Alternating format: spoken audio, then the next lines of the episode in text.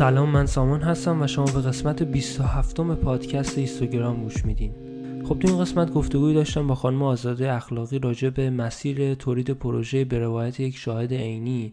این قسمت با همه قسمت های قبلیمون یه فرق بزرگ داره و اون همینه که توی این قسمت یه, یه سری مخاطبم داشتیم مخاطب زنده داشتیم و ایونتمون رو توی خانه فرهنگ دیسفان توی تهران برگزار کردیم و جا داره که ازشون هم تشکر بکنیم به خاطر اینکه میزبان این برنامه ما بودن. و جالبی این قسمت برای خود من این بود که خب بچههایی که زحمت کشیدن و تشریف آورده بودن این شانس رو داشتن که همونجا سوالی اگه براشون پیش میاد همونجا بپرسن از خانم اخلاقی و جوابشون هم بگیرن. که برای خود من تجربه جالب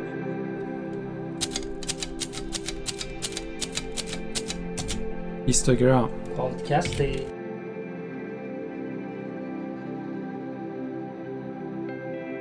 نمی‌دونم شما عکس رو دیدین قبلا یا دیدین همه رو دیگه؟ لزوم نداره که من عکس رو نشون بدم. در واقع مجموعه من یک مجموعه 17 عکس است. درباره یک بازی زمانی از مشروطه از 1287 به تو بستن مجلس تا زمان حال. یعنی حالا آخرین عکس مرگ سهراب شهید سالسه که در هفتاده و اینا بر اساس آنچه که موجود بوده در حالا آرشیف های مختلف و روزنامه ها و مصاحبه با شاهدای عینی یا گزارش رادیو یا گزارش مجلس اینا رو من کنار هم یه گذاشتم و سعی کردم بفهمم که اتفاق چجوری افتاده و چجوری میشه که قصه رو با یک تک فریم تعریف کرد. شرط هم این بود که این مرگ ها همه تراژیک باشن توی این بازه زمانی که گفتم اتفاق افتاده باشن و از لحظه وقوع حالا این مرگ تصویری وجود نداشته باشه. یعنی اگر یک سوژه رو من انتخاب کردم که جذاب بود و روش کار کرده بودم و دوستشم انجام بدم مثلا مرگ صادق هدایت در پاریس اونو حذف کردم عکسشو نگرفتم به این خاطر که خب عکس از پیدا شدن جسد صادق هدایت توی اون اتاق پاریس هست و پش جنازش هم هست و همین خاطر اونو نگرفتم. و خب مجموعه شد اینی که می‌بینیم. و یه چیز دیگه هم بود که خودم رو توی همه عکس ها گذاشتم که حالا اون حتما می‌دونید با یک روسری قرمز به عنوان حالا شاهد عینی و حالا این اسم پارادوکسیکالی که اصولا انتخاب کردم برای مجموعه که بحثم بیشتر این بود که چجوری میشه دست پیدا کرد به حقیقت؟ و آیا اصلا این یک امر قابل دسترسیه یا نه؟ و خب جواب من به من کسی که این پروژه کار کرده اینه که نه یه امر محاله. یعنی هیچ وقت تو نمی‌تونی حقیقت رو پیدا کنی یا واقعیت رو. و حالا حتی اگر فکر کردی که پیدا کردی امکان این که اون لحظه رو بازسازی کنی وجود نداره. در اینجا خیلی من توی این پروژه درگیر این مسئله بازسازی بودم. یعنی کلا ایدم روی همین ور رفتن با اطلاعات زیاد و تلاش برای دست یافتن بهش و آخر از همه پذیرفتن این شکست که در واقع تو داری یک امر محالی رو می‌خوای ممکن کنی که نمی‌تونی. این قبول کنی که نمیشه. خب حالا من نمی‌دونم که سوال می‌خوام بکنین یا من بله. همجوری بگم. درست. ما اگر که بچه‌ای که اینجا هستن گوش داده باشن به قسمت ما اینجوری که ما یه سری سوال ساده ازتون می‌پرسن برای اینکه بیشتر آشنا بشیم با شخص شما به خاطر اینکه تعداد خیلی زیادی شما رو می‌شناسن ولی برای اون یکی دو نفری که یا گوش میدن یا شناخت خیلی خوبی راجع به شما ندارم مثلا راجع به اون سالهایی که شما عکاسی مطالعه کردین اصلا چی شد که وارد این فیلد شدین؟ برامون توضیح بدین. والا من قرار نبود که عکاس شم. الان عکاس نیستم. و در واقع خب یه مثلا یه پروسه ای رو طی کردم تا رسیدم حالا به این مجموعه.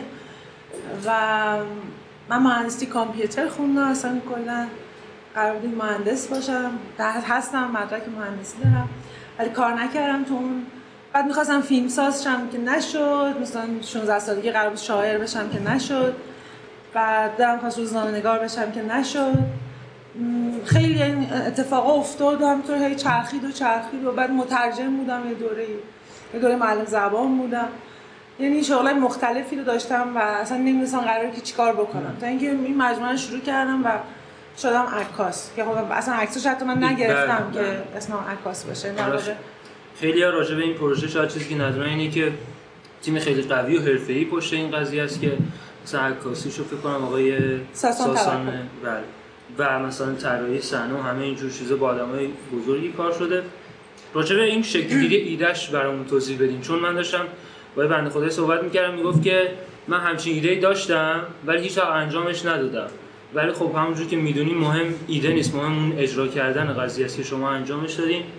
اصلا چجوری شکل گرفت این ایده توی؟ ایده در واقع سال 88 شروع شد. و من خیلی اون موقع ذهنم درگیر مرگ شد و بود. و اصولا من آدم مرگندیشی هستم همیشه بود. ولی اون دوره بیشتر بود به خاطر اینکه من خب حالا یه اتفاقای اینجا افتاد اون و بهار عربی اتفاق افتاد. ما بمبارون شدیم با یه سری فیلم و تصویر و من اینا رو مدام نگاه می‌کردم و فکر می‌کردم به آدم هایی که در یک لحظه در یک یک لحظه هایی توی تاریخ این اتفاق میفته که مثلا سه میلیون آدم میان بیرون و به این فکر نمی‌کنن که ممکنه امروز بمیرن. خب یعنی میان و آماده مردن. خب و اینا تصویراش میاد بیرون و ما این تصویرها رو می‌بینیم. و من شروع کردم به این, به این قضیه فکر کردن که چی میشه که در یک بزنگاه های از تاریخ آدم ها انقدر فرق می‌کنن انقدر شجاع میشن می‌تونن که ارزشمندترین چیزی که در این جهان دارن و قمار کنن که اسمش زندگیه که بعدش نمی‌دونی چیه. و در نتیجه این بر من شد یه موضوع. همزمان شروع کردم فکر کردن به یه سری فیگورهای تاریخ که روحشون احضار میشه در اون لحظه های بزنگاه ها که چی مثلا مثلا در چطور چرا در لحظه انقلاب مردم عکس مصدق رو می‌گیرن دستشون؟ چرا عکس تختی دوباره میاد دست آدم؟ اون که سال 45 مرده. چرا عکس دکتر ارانی میاد دست آدم؟ یعنی یه سری فیگورهای از تاریخ سری ارواح که انگار بابت یه چیزی به اسم آزادی در یک لحظه ای از این تاریخ پر از خشونت مردن دوباره انگار اینا روحشون احضار میشه. توی اون بزنگاه تاریخی. انگار که آدم ها دوباره مدد می‌خوان از اونا که بیان این دفعه ما رو کمک کنی. و انگار اونا الان منتظرن که این بار چی میشه این بار بالاخره میشه یا نمیشه که خب همیشه نمیشه. اما این این شد که من شروع کردم به اون چهره فکر کردم. و میگم ایده خیلی کند خیلی آروم خیلی اصلا اینجوری نبود که من صبح پاشم بگم بریم عکس رو بگیریم. خیلی روند کندی داشت و من مدام داشتم با این قصه ها ور می‌رفتم تو ذهنم. بعد فکرم به قدرت تصویر. که خب این همه آدم در مثلا بهار عربی کشته میشن یا توی 88 مثلا این همه آدم مردن و چطوره که ویدیویی مثلا از ندای آقا سلطان وایرل میشه همه جهان میبیننش بقیه چی؟ یه عالم آدم دیگه هم مردن و اینجاست که انگار که مرگ بدون تصویر یک عدد یک خبره که هر روز داره تو عراق اتفاق میفته هر روز امروز 60 نفر فردا 70 نفر پس فردا 80 نفر میمیرن و این یه سری عددن و هیچ کی هم اصلا مردن که مردن. و موقعی که یه دونه عکس از این بله. در میاد دفعه جهان تکون می‌خوره که واو ویلا دارن آدم می‌کشن. و در من فکر کردم به آدم هایی که توی این تاریخ ما مردن و از لحظه مرگشون عکسی نبوده و اینکه برای خیلی از اینها که جوان مرگ شدن که بی موقع مردن که اگر زنده میموندن تاریخ شکل دیگه ای ممکن بود بشه ما ملت ایران به موقع سوگواری نکردیم. حتی خیلی از سوژه های پروژه من قبل ندارن. یعنی یارو مرده و تموم. حتی جایی نبوده که مثلا این مراسم سوگواری به جا بیاد و آدما بابتش عزاداری کنن. در نتیجه تصمیم گرفتم که این این سوژه ها رو انتخاب کنم. آیا رشته هم هست که این 17 تا فریم رو به هم دیگه وصل بکنه؟ مثلا صفت مثلا آزادی خواهی یا چیزی بوده که توی همه این آدما مشترک بوده باشه؟ ببین همشون مرگ تراژیک دارن. همشون مرگ بی موقع دارن حالا اگه دکتر مصدق رو بی موقع نیست که هست. همیشه مرگ بله. موقع است حتی اگه سر ده ساله باشه. از همهشون تصویری نیست. یعنی یه خط این شکلی اصولا وجود داشت. و اینکه من به عنوان آرتیست به عنوان کسی که این سوژه ها رو انتخاب می‌کرد یه شرطی که برای خودم گذاشتم این بود که من چقدر با این آدم همدلی دارم. من چقدر می‌تونم کنار این آدم وایسم. آیا مثلا یه ایرادی که خیلی نقدی که خیلی به- پروژه من کردن مخصوصا چپا این بود که تو چطور باکری رو گذاشتی مثلا کنار حمید اشرف؟ در حالی که مثلا به نظر من اتفاقا فرق من فرق شاید نسل من اینه که می‌تونه در کنار تمام اون شهیدای جنگم وایسه که من وای میستم.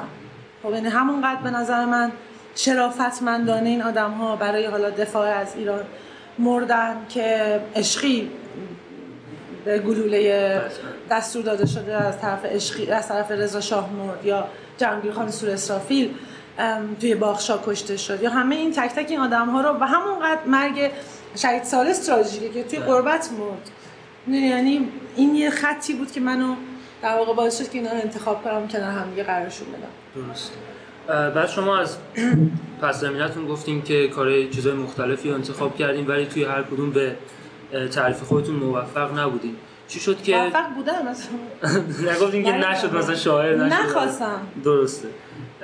چی شد که مثلا تونستین این تیم خوب رو جمع بکنین؟ مثلا چون خیلی از کسایی که شاید مخاطب ما باشن جوون باشن و بخوان که یه پروژه مشابه یا تو اسکیل پایینتر مثلا انجام بدن مثلا چجوری شما خودتون این قضیه رو انجام دادین ببین من خیلی به این فکر کردم که نفس پروژه من یه پروژه قبل تر از این انجام دادم.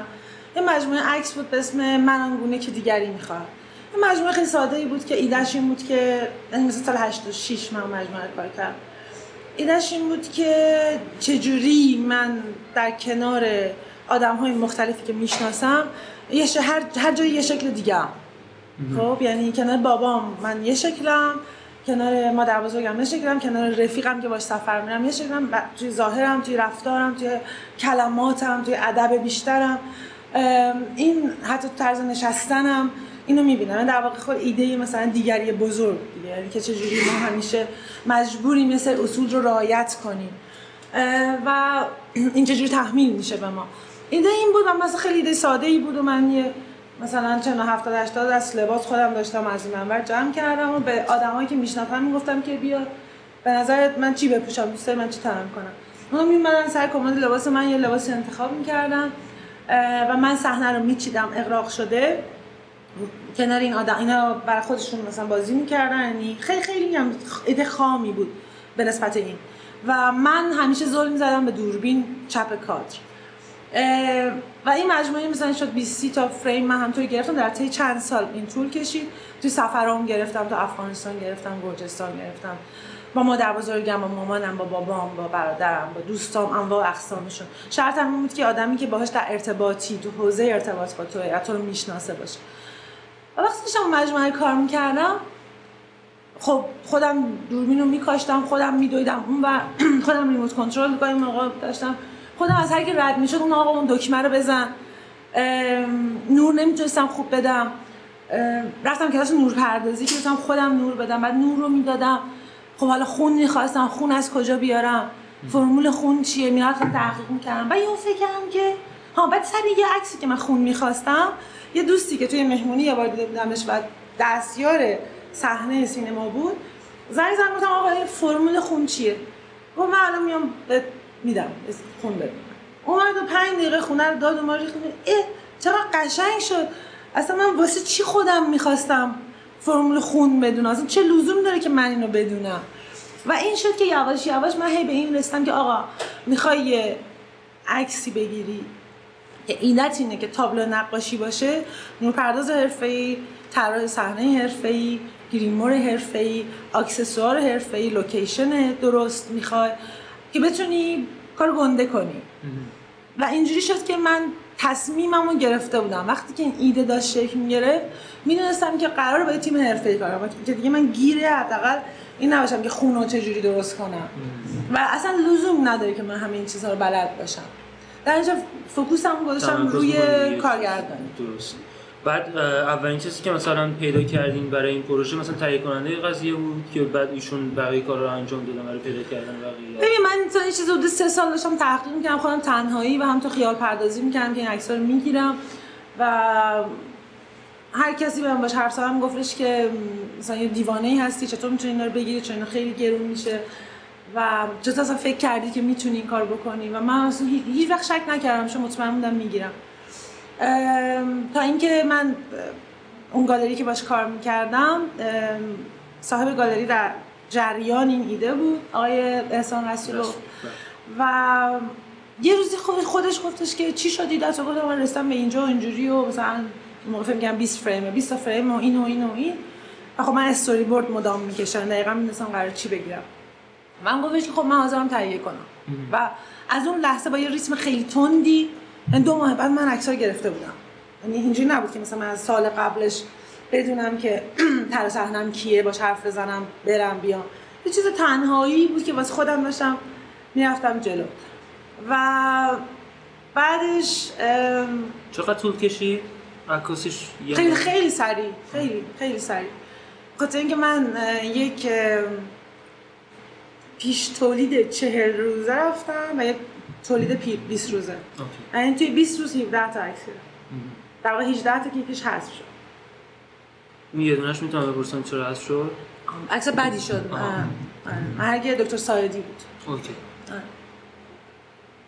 بعد توی مثلا این کار کردن با گروه آیا مثلا تجربه بدی هم داشتین یا همه چیز همونجوری بود که پلان کرده بودین؟ خیلی نه بابا اصلا اینجوری نبود نه. چجوری بود؟ بسیار کار سختی بود.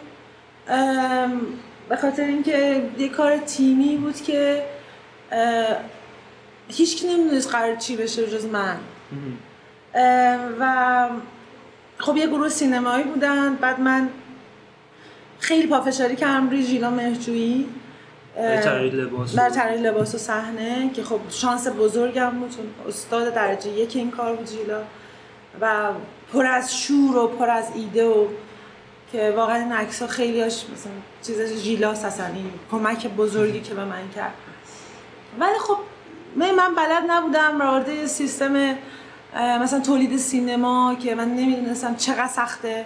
شنیده بودم سخته ولی دیدم به چشم دیدم که بسیار کار سختیه. با یک فضای سینمای مردانه ایران می‌دونی با یه با یک عالم فشار یک عالم بدقولی یک عالم اشکال. زمان خیلی کم یعنی اونم حالا مثلا خیلی کمدی بود. برای اینکه ما نه من نه تهیه کنندم که این کار قرار نکرده بودیم اینجوری شد که به من گفت که خب بریم یه مدیر تولید سینما بیاریم. خب، من یه مدیر تولیدی میشناختم که مثلا با مادر که از دوستام کار می‌کرد. اون آوردم و هم نشست و من اینا رو با دقت این اینه اینجا یه ماشین می‌خوام اینجا انقدر آدم می‌خوام یه لوکیشن می‌خوام این شکلی. و این کلا تو ده دقیقه اینا رو خیلی بی‌حوصله گوش کرد نه یه رقمی نوشت گفت این برابر. یعنی اصلا حتی بدون بدون اینکه درست گوش کنی که اینا چیه. یعنی من رقم از کجا اه، سینما میدم حالا حداقل این. بعد گفتش که خب چند تا عکس ما گفتیم 20 تا. خیلی خب پس 20 روزم تولید و به همین احمقانه ای که دارم میگم. 20 روزم تولید و خب یه ماه هم مثلا پیش تولید و بریم. و پروژه شروع شد و اون 20 روز تولید رو من بیخودی قبول کردم. اون بیخودی پیشنهاد داد تهیه کننده قبول کرد و نقش مدیر تولید در کل این پروسه این بود که کلا نباشه و هر روز صبح یه سری بیاد سر صحنه بگه که مثلا 15 روز مونده. امروز گرفتی گرفتی نگرفتی؟ حذفه ها. این کلمه حذف رو هر روز من میشنیدم. و خب من مجبورم بزنم تو سرم بگیرم دیگه هر جور شده چون حذف می‌شد واقعا حذف می‌شد. چون شوخی نبود. این تمایل دارن که perfectionist باشن یعنی حتما دوست دارن که دقیقا اون vision ی که دارن پیاده بکنن. آیا شما هم این اینجوری هستین یا؟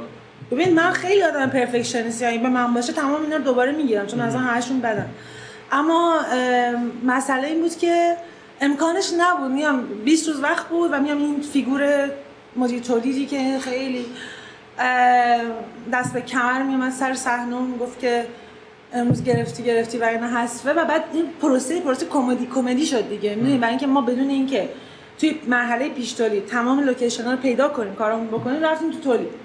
بعد لوکیشن لوکیشن نداشتیم. مثلا مونده بودیم چیکار کنیم؟ می‌زدیم تو سرمون. بعد می‌رفتیم مثلا عکس رو می‌گرفتیم همین عکس عشقی رو. من یادم ما عکس ساعت مثلا چهار بعد از ظهر تموم شد و من چهار پشت موتور تو شهر دنبال لوکیشن 16 آذر میگشتم. تا ده شب تا 12 شب. یعنی همینجوری میگشت ببینید کجا بده آره لوکیشن نداشتیم. بعد یعنی ما لوکیشن 16 آذر تا دو روز قبل از پایان 20 روزمون نداشتیم. و خیلی راحت و ریلکس هست بود و همه گروه هم بودن خب دیگه اینم که هست شد. و تنها کسی که می‌دونست که باید اینو بگیره من بودم. چون من می‌دونستم قرار چه عکسی بگیرم و بقیه نمی‌دونستم و چیزم نداشتم این یعنی تصوری هم نداشتن. یعنی مثلا گرین کار که از سینما آمده بود فکر حالا یه عکس مثلا خله مثلا عکس بشه مثلا براشون مهم نبود یا متوجه چیز نبود؟ نبودم. چیزی که شما می‌خوان انجام بدید نبودن. خب ژیلا بود داشتم آدم بله. که بودن ولی نه نبودن دیگه نمی‌دونستن چی قرار بشه. و با بازیگرام همینطور. خب یه کارگردان چجوری می‌تونه مثلا ایده خودش رو منتقل بکنه به نظر شما؟ شما نهایتا چجوری تونستین. خب به پروژه موفقی هم شد. شما چجوری تونستین؟ مثلا این ویژن خودتون و ایدهتون رو بهشون بفهمونین. ببین با هر کسی یه راهی داشت دیگه. من من برای پروژه جدیدم. یه هارد آماده کردم. در لحظه عقد قرارداد با آقای کلاری و آقای رامینفر و تیم جدید. و توشون یه چیزی حدود نمی‌دونم چقدر گیگ اطلاعات که این عکس که قرار بگیریم نورش اینه رنگش اینه رفرنسش این نقاشیه بعد از این و از اون. و بعد من اینو دادم و فکر کردم که خب اینا باید برن همه اینا رو بخونن دیگه نخوندم و خب معلومه بیکارن؟ و بعد مثلا برای آقای رامینفر که طراح صحنه و لباس من بود من برای هر یه دونه شخصیت یه چیزی مثلا 500 صفحه نوشته بودم که این مثلا لباسش فلانجا این بوده فلانجا این بوده خال صورتش این ولی نمی‌دونم موهاش اینجوریه بعد این عادت رو داره مثلا توی زندان اینجوریه و بعد من دیدم که خب نمی‌خونه خب من خودم رفتم میخوندم دیگه یعنی میشست و من میخوندم و هی میگم خب حالا اینجا چی چیکار کنیم اینجا چی کنیم تا این در بیاد. و من همین منظورم اینه که راه داره یعنی با هر کسی یه شکل خاص خودش. و مثلا یه کسی مثل ژیلان بود که خب نه خیلی خودش شور داشت. آقای رامفر هم داشت البته. یعنی منظورم که هر کسی چون پروژه جدید من خب خیلی پروژه سختری بود از این پروژه. این پروژه جدیدتون با آقای رامینفر بود؟ بله لباسم و خب خیلی هم کارشون درجه یک بود ولی بله. کار سختی بود. خیلی کار سخت.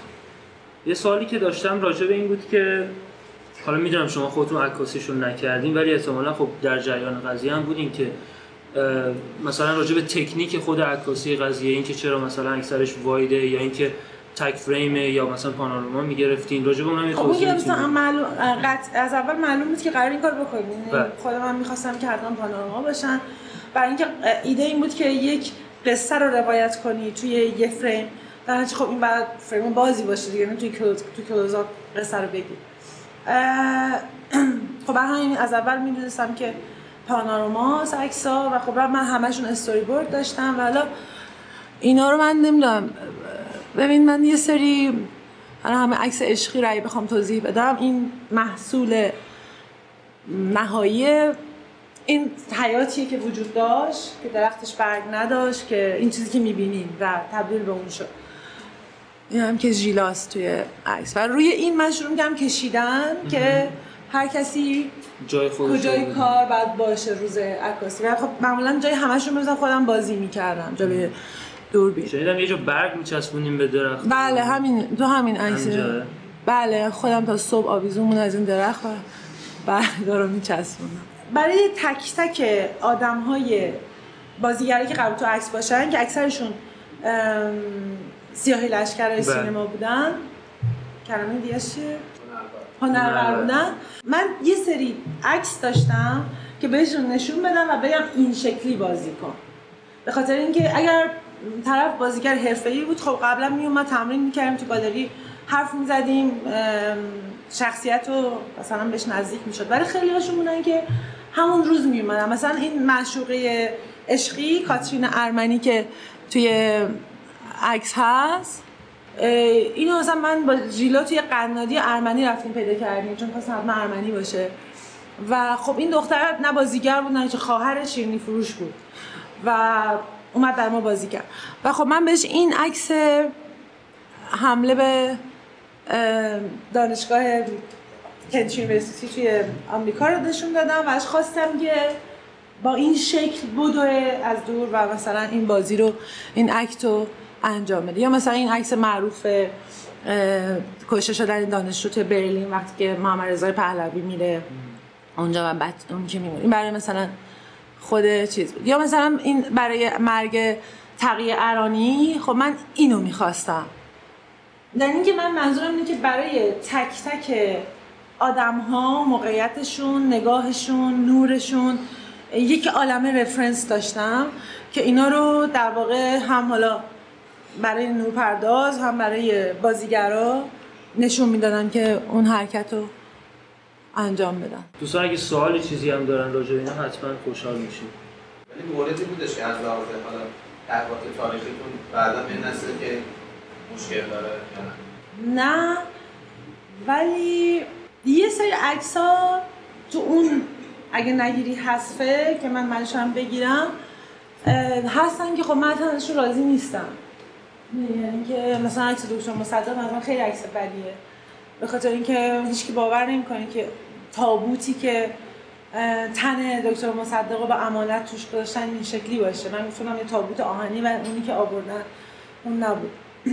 یه حسرت های این شکلی خیلی دارم. ولی اینکه بعدا بفهمم که این شکلی نبوده نه راجبشون اتفاق نیفتاده. و با اینکه بعد از نمایش عکس چندین نفر از شاهدان عینی ماجرا خودشون با من تماس گرفتن. کسی که من قبلش خیلی دنبالشون گشته بودم و پیدا نشد پیدا نشده بودم و بعد از نمایش خودشون من نمایشگاه ایمیل کردن زنگ زدن یعنی اونا روایتشون رو به من گفتن و حالا تعارف می‌کنن یا هرچی اکثرشون مثلا گفتن عین همین بود. ولی من می‌دونم که عین همون نبوده. درست یه سوال داشتم راجع به همین قضیه این که مثلا آیا درصدی از این قضیه هم تصور شما بوده یا بیشتر حتما بوده. حتما بوده. ببین من تلاش می‌کنم برای پیدا کردن حقیقت بله. خب؟ یعنی تا. تا اونجایی که جان در بدن باشه تلاش می‌کنم. تهش ایده من این بود که آقا من یه آرتیستم. من مستعد ساز سینما نیستم. من. من انگار که ببین مثلا کاری که مثلا یک نقاشه که مثلا خداوندگار من مثلا کاراواجو کرده اینه که نشسته یه متن بایبل خونده تصور کرده مرگ مریم چه شکلی بوده و اون شاهکار خلق کرده خب؟ و در واقع با خوندن متن سعی کرده که تصویر رو بکشه که حالا مثلا جاودانه میشه توی تاریخ هنر میمونه در واقع ایده من این بود که حتی حاضرم حقیقت رو قربانی کنم تا برسم به اون آرت ورکی که توی ذهنمه. یعنی من در واقع هدفم اصلا مستند سازی نیست خب؟ و اینو تو خیلی هاش مثلا مرگ دکتر ارانی. این مرگ دکتر ارانی که خب چرا من هیچ مردی اینجا نذاشتم چه سندی من دارم که مردی بوده یا نبوده قاعدتا بوده.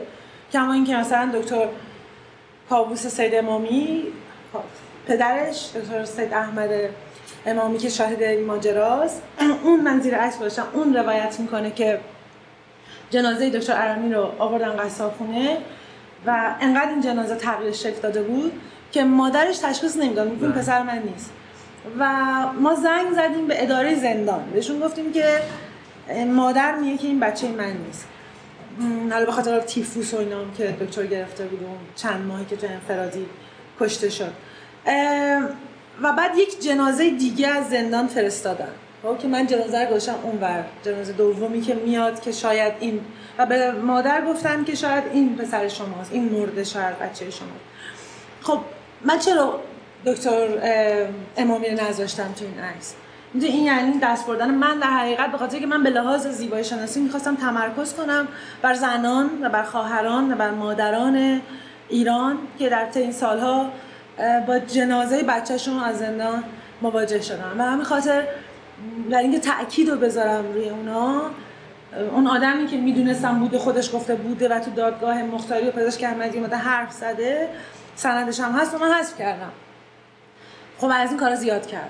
و حتی یه جاهایی من یه عناصری رو از آینده گذاشتم. مثلا اگه بری پایین مثلا تو عکس حمید اشرف و بری من یه کتاب مثلا در آستانه شاملو رو گذاشتم که خب چیزی بوده 20 سال بعد اون شعر سروده شده از همون کتاب در اومده. و خب این تو اصلا نباشه. اینا. این کتاب اینجا. در آستانه. حالا این توی چاپ واقعیش معلوم میشه. و از این کارهایی که یعنی در واقع عناصری از آینده رو گذاشتم توی عکس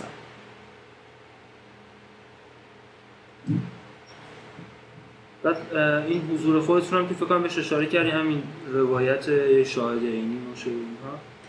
سوال دیگه که داشتم این بود که فکر کنم به صورت خیلی مختصر راجبش صحبت کردیم. ولی اینکه چرا مرگ و اون هم چرا مرگ های تراژیک حتما آیا مثلا صحنه های دیگه هم بهش فکر کردین که مثلا رونا کار بکنین مثلا فاز بعدی پروژهتون راجع به چی؟ اصلا ربطی به این داره نداره؟ من بعد از این پروژه پروژه جدید کار کردم که هنوزم ناموش کار می‌کنم.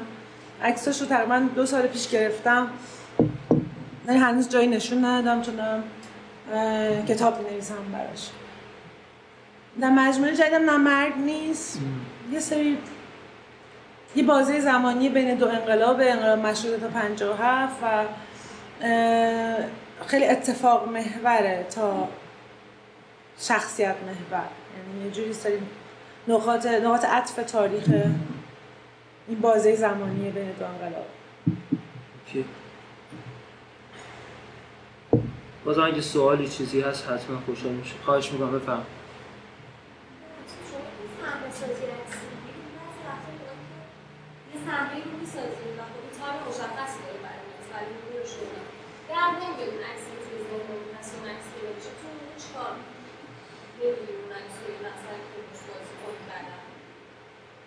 ببین من توی این پروژه همونطور که گفتم خب خیلی شرایط خاص بود. خب من گرفتم.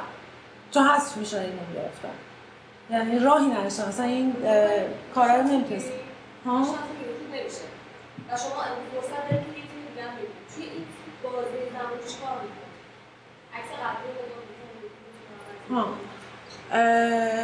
ببین خیلی بستگی داره به اینکه لوکیشنت کجاست. آیا بابتش خیابون بستن؟ آیا نور داره میره یا داخلی نور چیدی وقت داری؟ خب مثلا من برای یه سری از عکس این مجموعه امکان تکرار زیاد داشتم به خاطر نور مثلا عکس شریعتی. لوکیشن بسته داخلی نور دست خودمون خود تا صبح می‌تونستم تکرار کنم.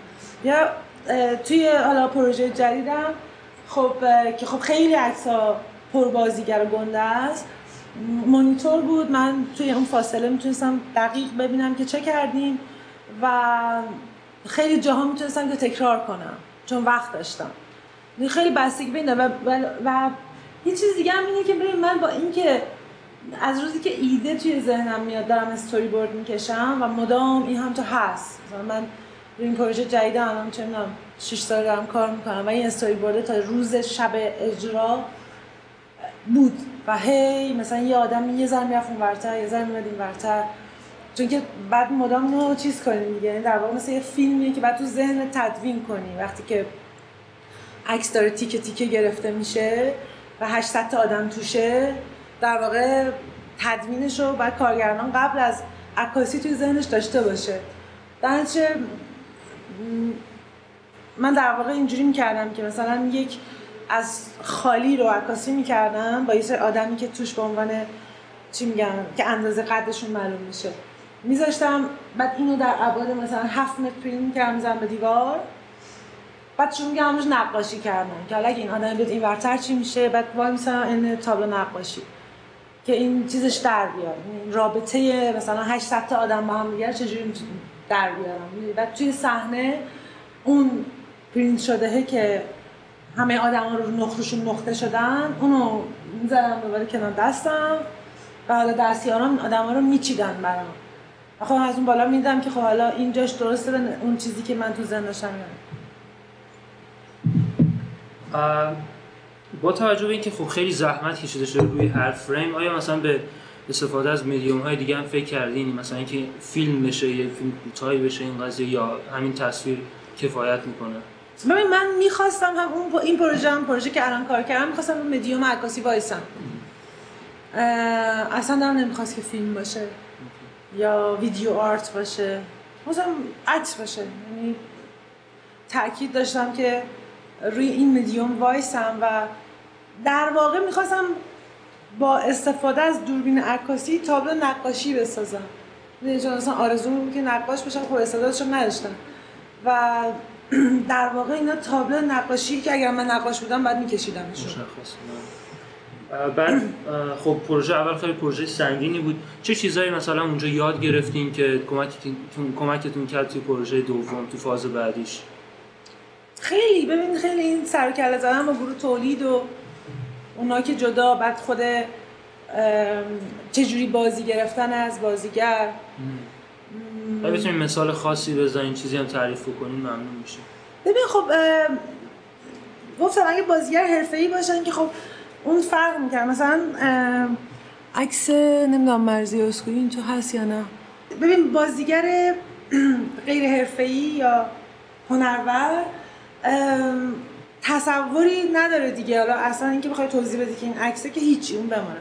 در من مجبورم به اینا بگم فیلمه دارین فیلم بازی می‌کنی برای تک تکشون دیالوگ می نوشتم در اینا که بازشون بهتر بشه هم حرف می‌زنن. این دیالوگ داشتن و خیلی هم براشون جذاب بود. برای اینکه معمولا به اینا دیالوگ نمیدن توی سینما تو سریال که میرن. بر هم هم اونا راضی میشن هم من. و هم و عکس همه پشتشون پر از صداست مثلا تو این عکس آیت طالقانی واقعا اون آدم آخونده اون که نشسته از یه مسجدی من آوردمش همونجا و نشست قرآن خون و این خود این قرآن خوندن با صوت کلی روی حالت صورت بازیگرا تاثیر گذاشت. یعنی فضای سکوت مطلق بود با صدای قرآن و انگار اینو باور کرده بودن که تو این تابوت مثلا یک مرده ای هست. هر کدومش یه چیز داره دیگه یه قصه ای داره. با توجه به اینکه خب خیلی موضوعات مختلفی هستش آیا مثلا مقاومتی از طرف نهاد دولتی یا حتی تشویقی هم بوده یا هیچ مشکلی نداشتیم نه مشکل نداشتم. پیدا کردن ایده این که مثلا حالا من یه دختری یا حالا مثلا یه طبیعتی عکس بگیرم اون شاید خیلی مثلا نشون دهنده پیام نباشه. چرا؟ حالا اون کسی که میره از طبیعت عکس می‌گیره تا یه حدی ولی اینکه یه عکس رو بگیریم که دقیقا مثلا عکس شما که مثلا واقعا یه پیامی داره یا مثلا یه تاریخی رو داره روایت می‌کنه. این پیدا کردن ایده از کجاست؟ مثلا اینکه شما کتاب بیشتری می‌خونین یا مثلا نه به چیز خاصی فکر می‌کنین یا اینکه اصلا ژانر خودتون رو پیدا کردین. مثلا خود من مشکل اینه که اصلا نمی‌دونم چه ژانری دوست دارم تو چه ژانری می‌تونم موفق باشم. منم نمی‌دونستم. یعنی هم دیگه قبلش گفتم من اصلا قراره چی کار کنم. این که اشکالی نداره. اتفاقا به نظر من خوبه که آدم ندونه. برای اینکه بازه دیگه ذهنش. می‌تونی در لحظه انتخاب کنی که خب حالا برم سراغ این ژانر. چون به نظر من هنر اصلا نمی‌تونی فکر کنی که مثلا آرتیستی و فقط عکاسی نه. می‌تونی اپرا کار کنی و آرتیست باشی می‌دونی؟ یعنی اگر ایده ای داشته باشی که با اون مدیوم بهتر باشه خب می‌تونی انجامش بدی. ولی خب ایده ببین به نظر من اولین چیزش به نظرم درست نگاه کردن و درست دیدنه. درست نگاه کنی خب همه پر ایده است داره. یعنی هم از صبح تا شب ایده داره میاد و میره. از جای چش آدم و از اون و به نظر من چیزی که خیلی مهمه که من حالا تو خیلی با بچه های مخصوصا دانشجو که ورکشاپ دارم توشون می‌بینم اینه که به نظرم زیاد نمی‌خونن. یعنی من فکر می‌کنم که مادر همه این چیزا ادبیاته. یعنی از ادبیات قدرتمندترین چیزیه که بشر خلق کرده اصلا. یعنی از, از این از یعنی مثلا چیزی که داستایوفسکی به آدم میده برای ساخت یک آرت ورک به نظر من ارزشش خیلی بیشتر از دیدن مثلا چه می‌دونم هزار تا فیلم. برای که اون تصویری که اون می‌سازه مثلا توی فرض حالا مثلا حتی جنگ و صلح و اگه مثلا راجبش حرف بزنیم اون صحنه های پربازیگر پر از اتفاق. یعنی مثلا من پیشنهادم اینه که آقا جنگ و صلح بخونیم هر سال سال دو بار. اون می‌تونه به تو هی ایده بده.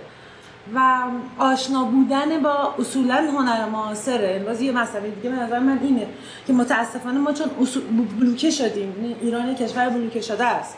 ما تو کشورمون دیالوگ نداریم با جهان. یعنی بس خدا پدر مترجمان رو بیامرزه دارن ادبیات رو میارن تو این کشور. ولی به لحاظ هنر اینجوری نیست که مثلا مثل استانبول هر ماه یه سری نمایشگاه جدیدترین هنرهای اتفاق افتاده در جهان و به عنوان یه دانشجو بری نزدیک ببینیم و به همین خاطر خیلی بسته این دیگه. برای این باز شدنه خب یه چیزی هست مثل اینترنت که می‌تونیم بریم و این همه موزه مجازی هست روی اینترنت ببینیم. و به نظرم اونا رو به, به شکل کار یعنی نه به عنوانی که فقط ببینم به عنوان یه کار بعد مثلا بچه ها شروع کنن همه کسی که می‌خواد کار جدی کنه بعد بشناسه ببینه چه خبره اول از همه. یا مثلا movement های مختلف هنری حالا از دهه 60 تا الان میگه بشناسه. که یه حرف تکراری رو دوباره نزنه و بعد متاسفانه یه حرف تکراری رو می‌زنن و همه هم تشویق می‌کنن فکر می‌کنن این یه ایده جدیده. به این خاطر که خب نمی‌شناسیم دیگه. در ادامه حرف خانم اخلاقی حالا یه چیزی من بگم من حالا در حد نیستم که نصیحت بکنم یا هرچی ولی به نظرم شما همین کارا هم که انجام بدین همین که شروع بکنین یه کاری انجام بدین از دل اون شاید ایده های جدیدتری هم براتون خلق بشه. چون ایشون این ایده اولشون نبوده. چند تا کار قبل از اون انجام دادن و در اسنای اون کار بوده که مثلا ایده های جدیدی هم شاید به ذهنشون رسیده باشه.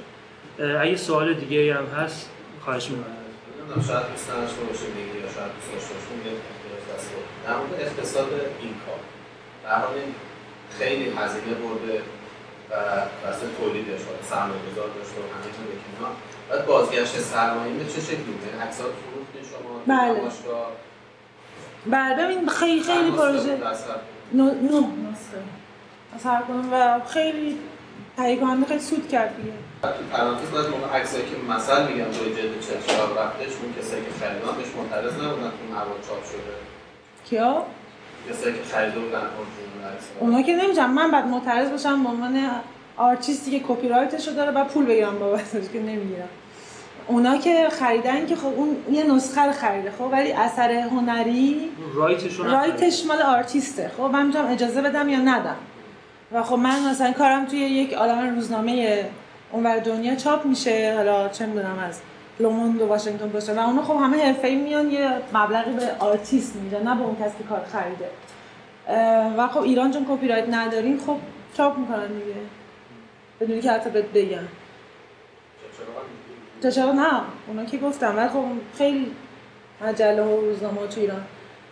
کار من چاپ می‌کنم و بهم نمیگم بعضی جایی که اصلا دیده بودم عکسای شما رو به عنوان مثلا خود واقعیت هم مثلا منتشر کردیم. خیلی مثلا عکس 16 آذر مخصوصا بعضی فکر می‌کنن که اون خود عکس واقعی بعضی هستش.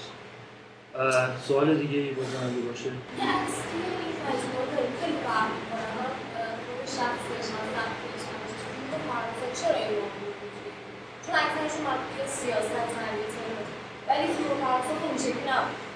ولی ببین اون چه گاف پروژه است دیگه. نباید می‌گرفتم.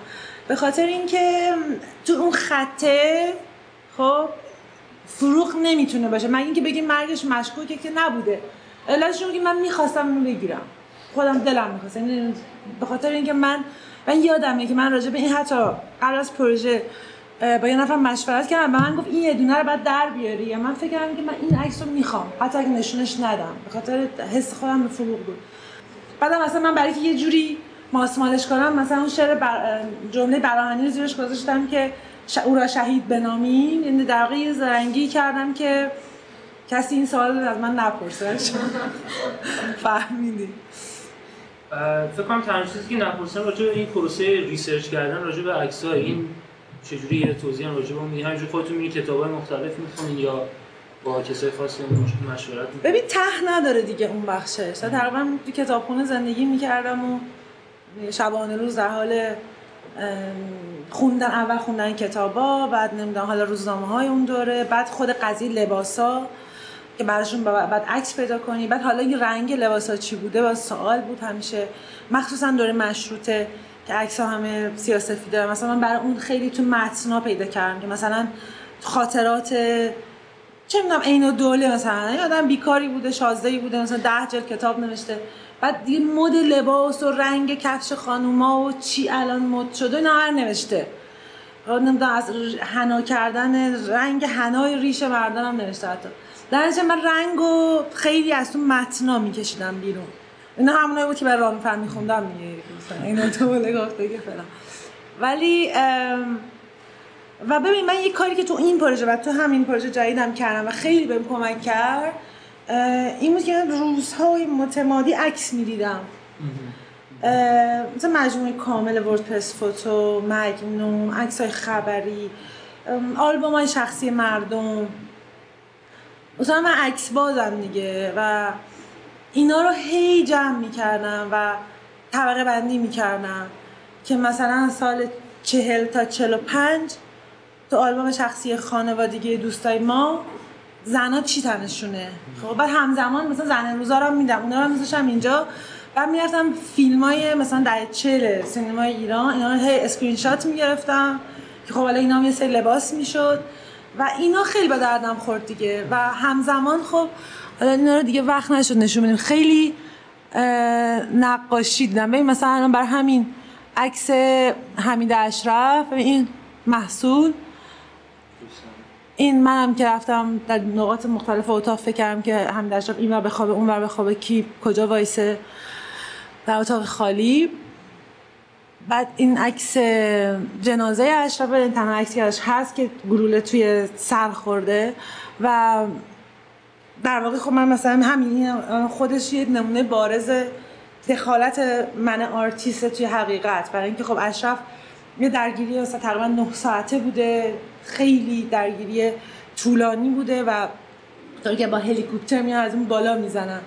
و اشرف هم که خب یه آدمی بوده که هشت سال تونسته بوده از تمام درگیری ها فرار کنه دیگه بخاطر همین مثلا این حالت اسطوره داره و فرمانده است.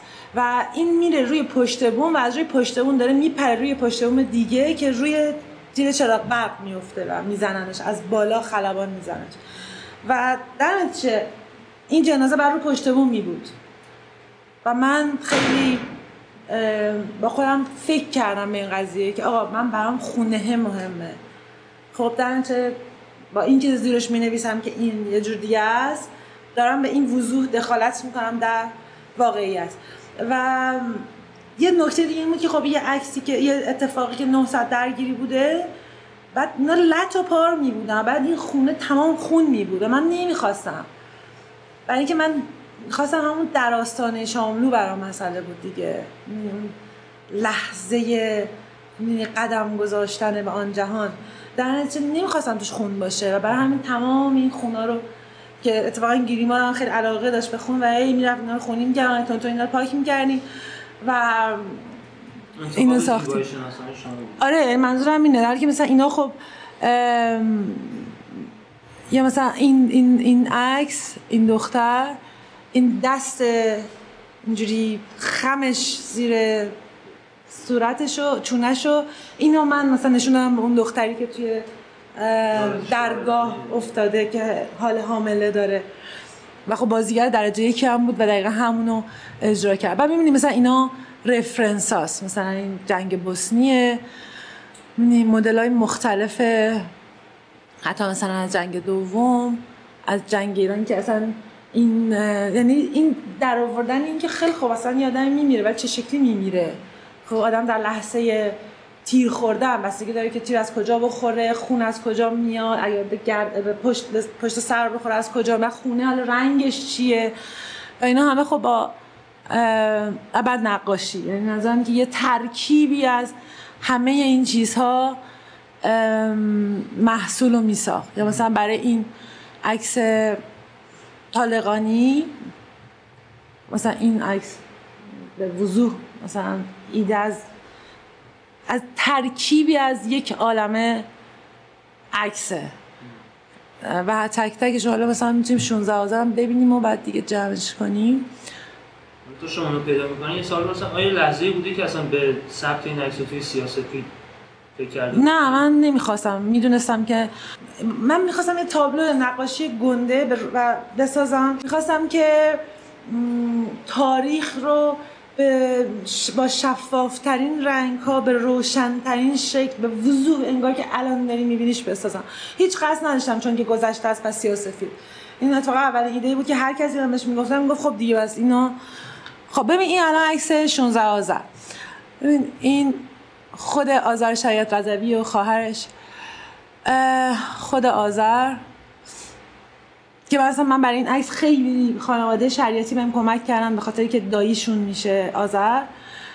و تمام این دیتیل اینکه این کچلوار چی بوده اینکه تو جیبش یه دفترچه قرمز بوده که گلوله از رو اون رد شد. تمام اون جزئیات کیف چرمیش که سوسن به من گفت و اون همه رو توی عکس می‌بینیم ببینید مثلا این عکس.